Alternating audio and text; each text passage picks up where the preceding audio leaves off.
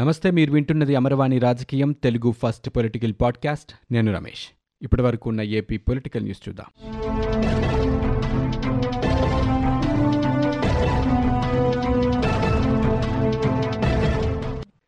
గన్నవరం ఘటనలో అరెస్టైన పట్టాభిరామ్ కుటుంబ సభ్యులని తెలుగుదేశం పార్టీ అధినేత చంద్రబాబు నాయుడు తాజాగా పరామర్శించారు. పార్టీ తమకు అండగా ఉంటుందని, ధైర్యంగా ఉండాలంటూ పట్టాభి కుటుంబ సభ్యులకి భరోసా ఇచ్చారు. గన్నవరం పార్టీ కార్యాలయంపై దాడి చేసిన వారిని పోలీసులే ప్రోత్సహించారంటూ చంద్రబాబు నాయుడు మండిపడ్డారు.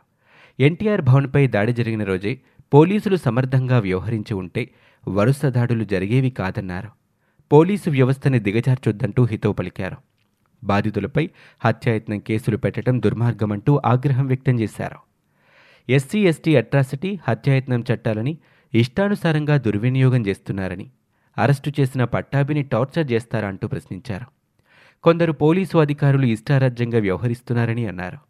ఫిర్యాదు చేసిన సీఐ బీసీ అంటున్నారని, అట్రాసిటీ కేసు ఎలా పెడతారని, గన్నవరం ఘటనపై సమగ్ర నివేదిక విడుదల చేస్తామంటూ చంద్రబాబు నాయుడు వెల్లడించారు. అంతకుముందు గన్నవరం విమానాశ్రయం వద్ద చంద్రబాబుని అడ్డుకునేందుకు పోలీసులు ప్రయత్నించారు. పార్టీ కార్యాలయానికి వెళ్తారని భావించి ట్రాఫిక్ని నిలిపివేశారు. రోడ్డుకు అడ్డంగా లారీలు ఉంచి ట్రాఫిక్ నిలిపేయడంతో ఆయన తీవ్రంగా ఆగ్రహం వ్యక్తం చేశారు.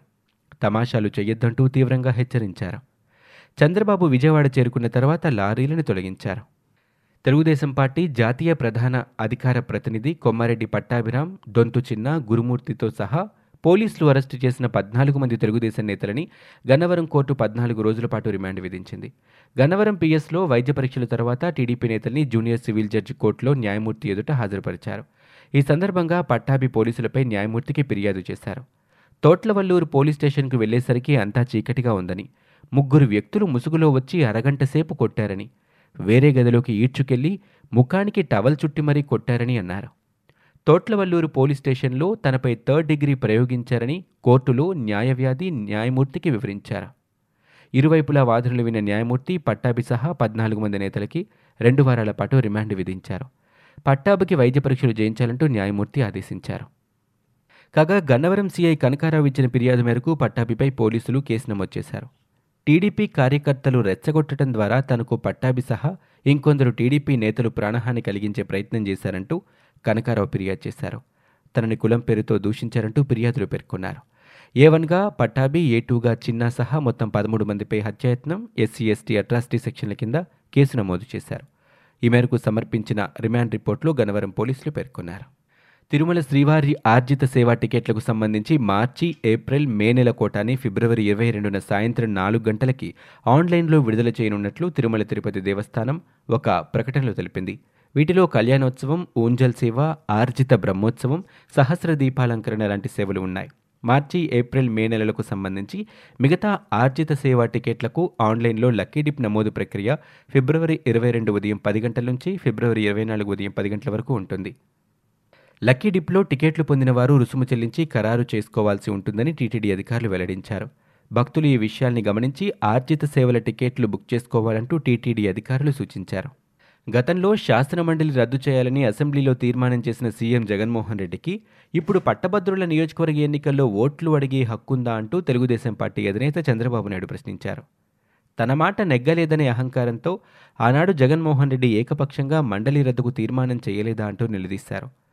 మండలి వ్యవస్థను అగౌరవపరిచిన ముఖ్యమంత్రి ఇప్పుడు ఏ ముఖం పెట్టుకొని పట్టభద్రుల ఎమ్మెల్సీ ఎన్నికల్లో తమ అభ్యర్థులను నిలబెట్టి ఓట్లు అడుగుతారంటూ మండిపడ్డారు. పట్టభద్రుల నియోజకవర్గ ఎమ్మెల్సీ అభ్యర్థుల ఎన్నికలపై పార్టీ ఇన్ఛార్జీలు, ముఖ్య నేతలతో చంద్రబాబు నాయుడు సమావేశమయ్యారు. ఆంధ్రప్రదేశ్ రాష్ట్రంలో తీవ్రంగా ఉన్న ప్రభుత్వ వ్యతిరేకతని తెలుగుదేశం పార్టీ అనుకూలంగా మార్చుకోవాలని, పట్టభద్రుల ఎమ్మెల్సీ ఎన్నికల్లో పార్టీ నిలబెట్టిన అభ్యర్థులను గెలిపించుకోవాలంటూ నేతలకు ఆయన సూచించారు. పాలనలో అన్ని విధాలుగా విఫలమైన జగన్మోహన్ రెడ్డి తీవ్ర అసహనంతో ఉన్నారని, అందులో భాగంగానే రాష్ట్రంలో టీడీపీ నేతల పర్యటనలు, సభలపై ఆంక్షలు పెడుతున్నారంటూ విమర్శలు చేశారు.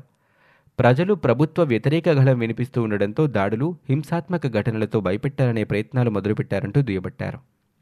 కరుడుగట్టిన ఉగ్రవాదిలా సీఎం ప్రవర్తిస్తుంటే కొందరు పోలీసులు బాధ్యత మరిచి జగన్కు ఊడిగం చేస్తున్నారంటూ మండిపడ్డారు. గతంలో రాష్ట్ర డీజీపీని న్యాయస్థానంలో నిలిచోబెట్టి న్యాయమూర్తులు ఆయనతో సిఆర్పీసీ సెక్షన్లు చదివించినా ఈ పోలీసులు ఇంకా మారరా అంటూ టీడీపీ సభ్యుడు వర్ల రామయ్య మండిపడ్డారు. ఆంధ్రప్రదేశ్ రాష్ట్రంలో పోలీసుల తీరు చూశాక చట్టాల అమలుపై వారికి రీఓరియంటేషన్, సైకలాజికల్ తరగతులు నిర్వహించి విధులు బాధ్యతలు గుర్తు చేయాల్సిన పరిస్థితులు నెలకొన్నాయంటూ ఆయన ఎద్దేవా చేశారు. ఒకప్పుడు స్కాట్లాండ్ యార్డ్ పోలీసుల ప్రశంసలు అందుకున్న ఏపీ పోలీస్ వ్యవస్థ నేడు జగన్ రెడ్డి కారణంగా ఈ దుస్థితికి దిగజారిందని ఆగ్రహం వ్యక్తం చేశారు. చంద్రబాబుని అడుగడుగునా అడ్డుకోమని, వైకాపా వాళ్లను యథేచ్ఛగా వదిలేయమని పోలీసులకు ఏ చట్టం చెప్పిందంటూ ప్రశ్నించారు. పెద్దాపురంలో చిన్న అపశృతి కూడా లేకుండా జరిగిన చంద్రబాబు పర్యటనని అనపర్తికి రాగానే ఎందుకు అడ్డుకున్నారని ప్రశ్నించారు. పోలీసులే ప్రతిపక్ష నేత కాన్వాయ్కి అడ్డంగా కూర్చోవటం గతంలో ఎప్పుడైనా ఉందా అంటూ ఆయన ప్రశ్నించారు. తమ పార్టీపై ప్రజల్లో తీవ్రంగా వ్యతిరేకత వ్యక్తమవుతుందంటూ వైకాపా ఎంపీ రఘురామకృష్ణరాజు అన్నారు. తమ విధానాలని మార్చుకోకపోతే ఎన్నికల్లో ఎవరిని అభ్యర్థిగా నిలిపినా ప్రత్యర్థి పార్టీల అభ్యర్థులే విజయం సాధిస్తారని ఆయన జోస్యం చెప్పారు. బీజేపీ జాతీయ కార్యవర్గ సభ్యుడు కర్ణ లక్ష్మీనారాయణ ప్రతిపక్ష పార్టీలో చేరటంలో తమ పార్టీకి పెద్ద ఎదురుదెబ్బేనంటూ ఆయన వ్యాఖ్యానించారు. వివేకానందరెడ్డి దారుణ హత్యకి సూత్రధారులు ఎవరనేది తెలియాల్సి ఉందన్నారు. ఏకోపాధ్యాయ పాఠశాలల్లో గతంలో 5వ స్థానంలో ఉన్న రాష్ట్రం ఇప్పుడు 2వ స్థానానికి ఎగబాకటం ద్వారా విద్యా వ్యవస్థ మరింతగా దిగజారిపోయినట్లుగా స్పష్టమవుతుందన్నారు రఘురామ. కృష్ణా జిల్లా గన్నవరంలో తెలుగుదేశం పార్టీ కార్యాలయంలోకి పట్టపగలే చొరబడి వైకాపా గూండాలు కర్రలు రాళ్లతో విధ్వంసం చేస్తుంటే పోలీసులు ఏం చేస్తున్నారంటూ టీడీపీ నేతలు ధ్వజమెత్తుతున్నారు. మాచర్ల ఘటనలో పోలీసులు సక్రమంగా వ్యవహరించి ఉంటే ఇప్పుడు ఈ పరిస్థితి వచ్చేదా అంటూ నిలదీశారు. గన్నవరం విధ్వంసానికి స్థానిక ఎమ్మెల్యే వల్లభరేణి కారణమంటూ ఆయనే సూత్రధారని, ఆయన కడుసన్నల్లోనే ఈ దారుణం జరిగిందంటూ మండిపడుతున్నారు. సైకో సీఎం అండతో రాష్ట్రంలో వైకాపా రౌడీలు చెలరేగిపోతున్నారని అన్నారు. గన్నవరం తెలుగుదేశం పార్టీ కార్యాలయంపై దాడి జగన్ రౌడీ పాలనకు పరాకాష్ట అని, అక్కడ స్థానిక ఎమ్మెల్యే వల్లభరేణి వంశీ అరాచకం సాగుతుందంటూ టీడీపీ రాష్ట్ర అధ్యక్షుడు అచ్చెన్నాయుడు ఆగ్రహం వ్యక్తం చేశారు. తెలుగుదేశం పార్టీపై జగన్మోహన్రెడ్డి చేయిస్తున్న ఒక్కొక్క దాడి వైకాపాకి సమాధి కట్టే ఒక్కో ఇటుకగా లెక్కంటూ టీడీపీ కార్యాలయంపై వైకాపా గూండాలు దాడి చేసి నేతల్ని కొట్టి వాహనాలు తగలబెడుతుంటే పోలీసులు ప్రేక్షకుల్లా చూడడం ప్రజాస్వామ్యానికి మాయని మచ్చ అంటూ టీడీపీ ప్రధాన కార్యదర్శి నారా లోకేష్ అన్నారు. ఆంధ్రప్రదేశ్ రాష్ట్రంలోని విజయనగరం వైద్య కళాశాలకి జాతీయ వైద్య మండలి నుంచి అనుమతి లభించింది. 150 సీట్లకు అనుమతినిస్తూ ఎన్ఎంసీ ఉత్తర్వులు జారీ చేసింది. 2023-24 నుంచి తరగతులు ప్రారంభించనున్నట్లు ఉత్తర్వుల్లో ఎన్ఎంసీ పేర్కొంది. మరో 4 కళాశాలలకి త్వరలోనే అనుమతి వచ్చేలా చర్యలు తీసుకోనున్నట్లు ఎన్ఎంసీ తెలిపింది. ఆంధ్రప్రదేశ్ రాష్ట్రంలో 8,500 కోట్ల రూపాయలతో 17 వైద్య కళాశాలల నిర్మాణం చేపట్టినట్లు ఏపీ వైద్య ఆరోగ్య శాఖ మంత్రి విడుదల రజనీ తెలిపారు. ఈ ఏడాది 4 వైద్య కళాశాలలు ప్రారంభించేందుకు చర్యలు తీసుకుంటున్నామని మంత్రి వెల్లడించారు. ప్రస్తుతం ఆంధ్రప్రదేశ్ రాష్ట్రంలో మెడికల్ సీట్లు 1249కి పెరిగాయంటూ చెప్పారు. 2023-24 విద్యా సంవత్సరం నుంచి నంద్యాల, విజయనగరం, రాజమహేంద్రవరం, మచిలీపట్నం, ఏలూరులోని వైద్య కళాశాలలో 150 చొప్పున సీట్లలో ప్రవేశాలు పొందేందుకు ఎన్ఎంసీ నుంచి అనుమతులు వస్తాయని అధికారులు భావించారు. కానీ ప్రస్తుతం విజయనగరం కళాశాలకు మాత్రమే జాతీయ వైద్య మండలి అనుమతిని ఇచ్చింది. రాజధాని అమరావతి ప్రాంతంలో అసైన్డ్ భూముల కొనుగోలు ఆరోపణల నేపథ్యంలో 2020లో సిఐడి నమోదు చేసిన కేసులో మాజీ మంత్రి నారాయణతో తొందరపాటు చర్యలు తీసుకోవద్దంటూ ఏపీ హైకోర్టు ఆదేశించింది. 41A నిబంధనలు అనుసరించాలంటూ సిఐడి పోలీసులకు స్పష్టం చేసింది. ఈ మేరకు న్యాయస్థానం మధ్యంతర ఉత్తర్వులు జారీ చేసింది. తర్వాత విచారణ 3 వారాలకు వాయిదా వేసింది.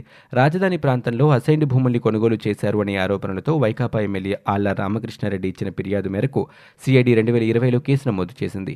సిఐడి నమోదు చేసిన కేసును కొట్టివేయాలని కోరుతూ మాజీ మంత్రి నారాయణ హైకోర్టులో పిటిషన్ దాఖలు చేశారు. బీసీలకు చంద్రబాబు నాయుడు చేసినంత అన్యాయం ఎవరూ చేయలేదని మంత్రి శ్రీదేవి అప్పలరాజు విమర్శలు చేశారు.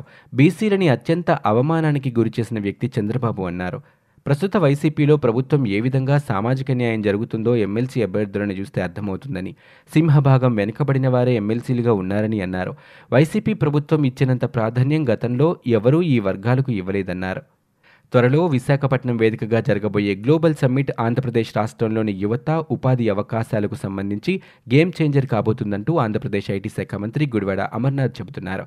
సదస్సు జరగనున్న ఏయూ గ్రౌండ్స్ ప్రాంగణాన్ని మంత్రి అమర్నాథ్ పరిశీలించి విలేకరులతో మాట్లాడారు. వైసీపీ అధికారంలోకి వచ్చిన తర్వాత తొలిసారిగా జరుగుతున్న పెట్టుబడిదారుల సదస్సు ఇదని, పలువురు పారిశ్రామికవేత్తలతో పాటు సీఎం జగన్ కూడా ఈ సదస్సుకి హాజరవుతారని అన్నారు. అందుకే ఏర్పాట్లని పరిశీలించామని, ఈ సదస్సుకి సంబంధించి చెన్నై, బెంగళూరులో రోడ్ షోలు జరిగాయని, 24వ తేదీన హైదరాబాద్లో కూడా సదస్సుపై, ఏపీలో అవకాశాలపై షో చేస్తామని, ఇప్పటికే పలువురు ప్రముఖ పారిశ్రామికవేత్తలను కలిసి ఆంధ్రప్రదేశ్లో అవకాశాలపై వివరించామంటూ మంత్రి అమర్నాథ్ అన్నారు. ఇవి ఇప్పటివరకు ఉన్న ఏపీ పొలిటికల్ న్యూస్. మీరు వింటున్నది అమరవాణి రాజకీయం తెలుగు ఫస్ట్ పొలిటికల్ పాడ్కాస్ట్. నేను Ramesh. For more details visit www.amarvani.in. We are also available on Google Podcast, Spotify, iTunes and Apple Podcast.